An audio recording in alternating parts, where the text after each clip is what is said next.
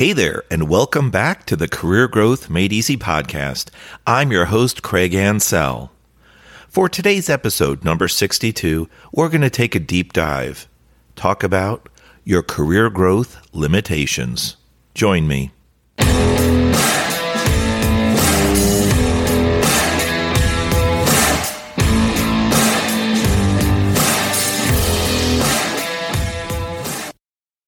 Welcome back to the Career Growth Made Easy podcast. I'm your host, Craig Ansell. Thank you for joining me for episode 62, where we're going to talk about your career growth limitations. Whether you're starting out as what's called an individual contributor, you're working on the ground floor, the ground level of a business, you're the one that does the hard work, the heavy lifting, so they say, or you're someone that has promoted into or recently been awarded a management role. It doesn't matter. We all have limitations, and some of them, depending on how severe, can affect our career growth opportunities. So, with that said, let's start the discussion. Have you ever attended a meeting, whether it's in person or virtually nowadays, due to COVID's return, unfortunately? And you just couldn't really process the message or understand what the key points were that were trying to be presented. Perhaps there was some video with the presentation other than just the person speaking, and you might have found the slide deck or the graphics just too difficult to understand, or you really couldn't follow along. If there was a presentation, perhaps it was just too much content and maybe even overwhelming or just overloading the screen where you didn't know where to begin and you certainly didn't know how to follow along. What if it was just a speaker, whether it was pre recorded or live, and you just didn't seem to follow along or they didn't seem to capture your attention? It's possible that it's not you. It's possible that it's the speaker and the way that they're attempting to present their information. Many times, when we have pauses in our conversation, they might feel uncomfortable.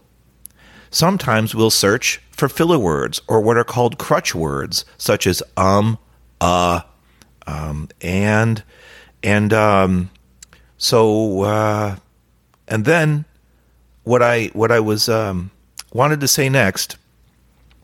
It can be difficult to have pauses, especially when you're presenting.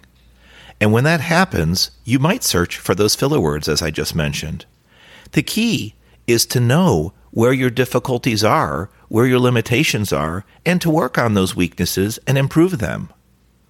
Now, it's true, some of us may be a lot better at public speaking than others. Some of us may be a lot better at presenting than others.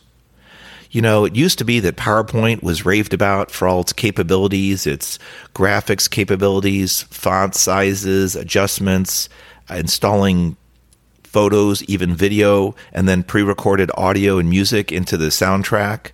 But over time, books came out, and it was even called one of the books Death by PowerPoint, another one Death by Meetings those books came out because at least one person felt that they should speak out about the difficulties with watching presentations, attending meetings that seemed to go nowhere, or just didn't convey the message or point effectively. Now, I have a couple prior episodes talking about meeting effectiveness, so you might want to go back and check those out. I'll see if I can pull out the episode numbers a little bit later on in the show. But overall, just talking about meetings and communication, for example, thinking more about communication at this point and that presentation we were briefly discussing, how well do you think you communicate to others? When's the last time you had the opportunity to stand up and speak to an audience, whether again in person or virtually? How well were you prepared? Did you have an agenda? Better yet, was that agenda timed so that you had a schedule to know how long you had for each speaking point?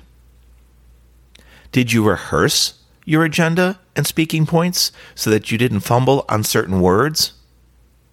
Did you know when to pause and stop so that the audience can absorb the information? There's a whole lot more than just those points to help someone give an effective presentation or discussion But those are just a few key things to make you think. How well do you deliver your message when you're talking to others? Now, truthfully, communication is what 90% of our lives evolve around. I would say the other 10% approximately is action. But if we can't communicate effectively, we're sunk because we can't receive in the information adequately and distill it, won't know how to act on it or process it, then we'd need to make a decision and move forward. If we can't convey the situation that we're receiving, how will others know what's going on around us or on our projects or tasks that we're working on? Back to the original discussion point about your career growth limitations. It's always valuable to do a self assessment. You can also speak to your peers and just ask them, hey, would you mind ta- telling me, uh, I don't know, the top three things you think that I'm pretty good at, listing them in strongest to weakest? Or, hey, you've worked with me for a while. What would you say? What's one of my best points, my best selling points if I were to say, you know, speak to management and look for promotion? On the other hand, I'd appreciate if we could talk candidly. What do you think there's some areas that I could improve on? Is there a particular area that's a pet peeve of yours about me or the way I perform work? Is there something specific that you kind of have trouble understanding when I communicate to you or when I provide you with content? Those types of situations and those types of talks can be very difficult. It can be even uncomfortable to talk to someone else about, but it's absolutely necessary, in my opinion, if you want to take a strong career growth journey. When I first had those discussions, some of which were placed upon me because I didn't realize that I had issues or limitations, and I was required to sit down and be uh, informed of my challenges, let's say Others, I started to initiate. Now, back to when that first time happened for me, I probably sat there with my arms folded, probably even defensively listened to the content, and felt like, who are you to tell me what problems I have or the fact that I'm not perfect? I bet you aren't either. So I probably didn't even hear most of the conversation, and I don't even know way back when if the conversation was constructive, meaning it was meant to build on and help me improve my situation. But again, over the years, I've matured personally and professionally, and I've learned to seek out that type of feedback. And by the way, if you do that, and I highly recommend that you do, don't always seek that feedback when something goes well. It's certainly an optimum time to gather feedback and to note your strong accomplishments and whatever capabilities that you used that shined during that experience. You'd like to know that and document that. That kind of sets you on the right track, showing your strengths. But don't be afraid when something's going south, when something isn't working out, to seek feedback after you've recovered from that problem, whether it's a specific task, project, or some type of large program you're working on that may last weeks, months, or years. Don't be afraid to ask for feedback. Everyone knows if you were involved in that or responsible for it, that it affected you too.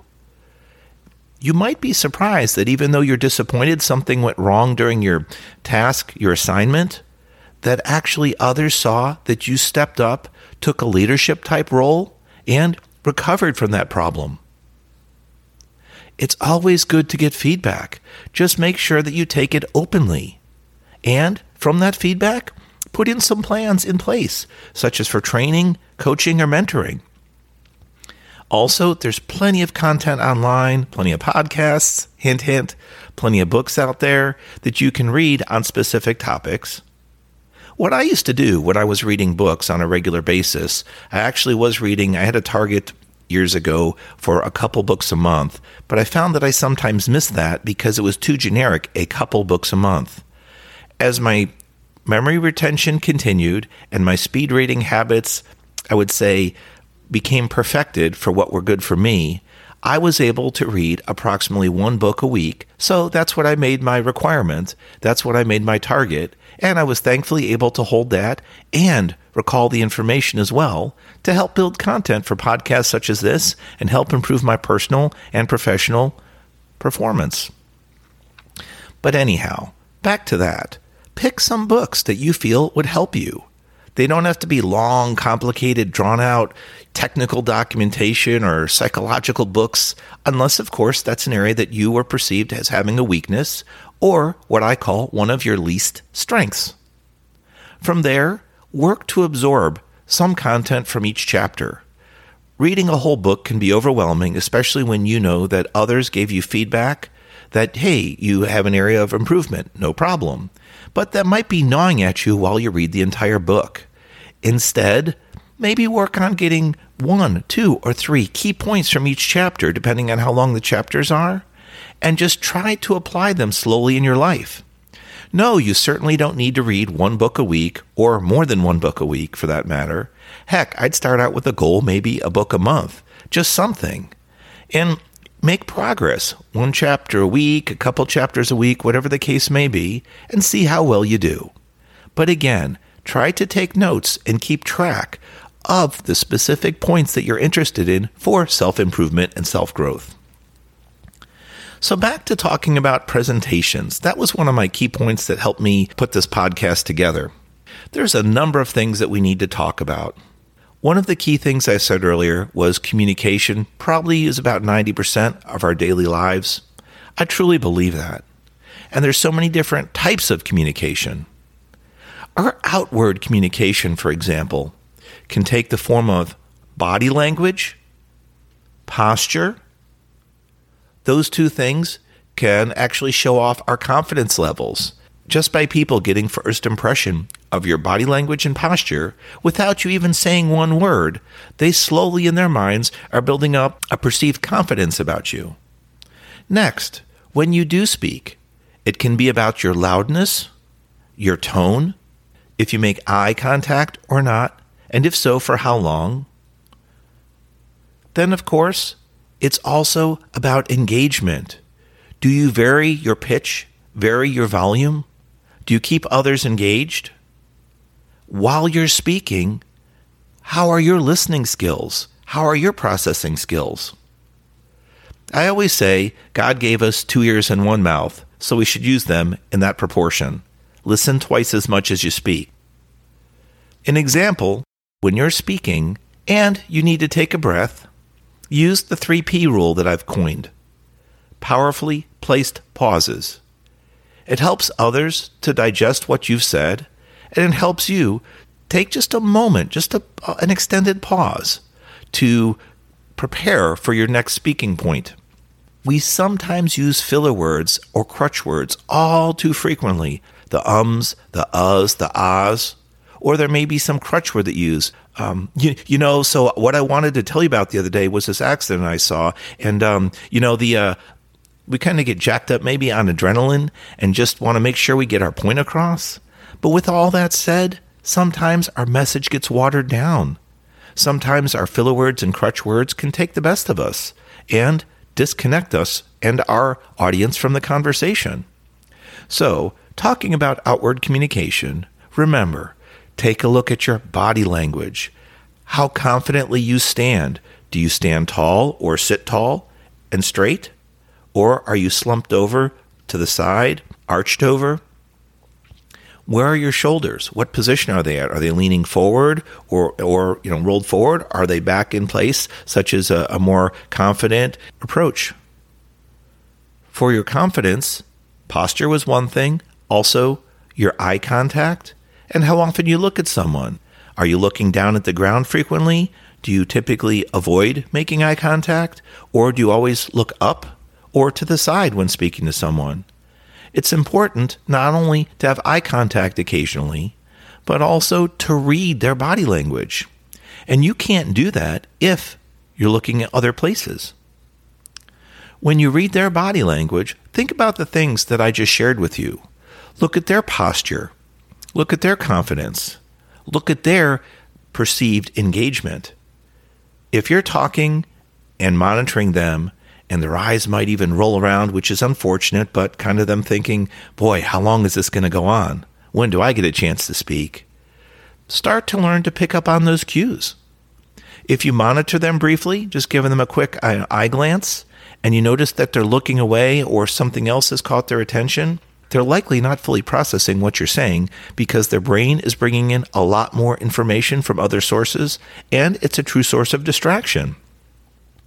Now, it's difficult because in today's fast paced world, we can get interruptions from all variety of things phones, watches, computers, just there's so much we're saturated with this 5G and 5G plus Wi-Fi and high-speed stuff going on. Even when you're on your desktop computer, whether at home or work. In fact, before we started recording today's podcast, I had some email alerts pop up, which I forgot to turn off. I don't need those. I'm trying to focus on this podcast to give you the best content. The hard part about this conversation topic and presenting as well, whether it's one on one, one on many, in person, or virtually, is to know your strengths, to know your weaknesses, and also to observe your audience and see what you can do to course correct. You may not get it right the first time, but you can experiment with a variety of things, including extended pauses between your talking points if you don't seem to be getting their engagement or feedback, and you happen to know the one of the audience members' names, and it wouldn't be uncomfortable to reach out to them, say, I'd just like to take a moment and stop. Joe, I'd like to ask you, with regards to what I just spoke about, how did you interpret XYZ? Or, Joe, thank you for being in attendance of my presentation. I wasn't sure if there was any particular questions you had regarding, and then feed them a brief summary from what you were talking about so that they can reconnect with you if they've wandered off. Or even like, back this up a little bit even when you're starting meetings, you can let people know that if there's uh, if the intention's there and if there's time, you can actually have an interactive discussion with people rather than a one-way presentation and waiting or holding questions till the end. You can let people know that you designed this presentation to be interactive and you're going to stop every now and then, stop, you know, at specific points to ask questions and make sure that there's understanding and engagement from the audience. Some people may not be comfortable responding or speaking in groups, but overall, it's going to help you determine what level of information they're processing and if you need any clarifications on a slide before moving on. Also, afterwards, if you've got some notes taken or someone's helping you take notes during your presentation, you can go back in and improve your presentation if you're going to give it next time. If not, take notes on what was said, what you felt you portrayed as the message, and then what the actual audience received. If you felt that it was too far off from what your message was intending, you could, if time allows, and you have the access to a particular audience member too that you interacted with, ask to speak to them either directly after the meeting while it's fresh in their minds, or ask them if you could follow up with them, whether it's a phone call, an email, what have you, just so that you could get some clarity on how you presented and what they thought. I can see that today's episode is going to be a large one, so I'm going to go ahead and break it into two or three parts. Join me next week where we continue our discussion on your career growth limitations. We're going to continue talking about communication, and next week we'll start off with your listening skills. There's a reason why we have two ears and one mouth. I look forward to talking to you and hearing your feedback next week. This has been Craig Ansell for the Career Growth Made Easy podcast. Hit us on social media at Craig Ansell, Facebook, LinkedIn, and Instagram. And you can always reach out to me by email directly, craig at craigansell.com. Plus, don't forget to check out our brand new website. It's really well designed, got some great content on there, and a lot of free resource downloads to help you in your personal and professional lives. Don't miss out today go to craigansell.com and grab your freebies.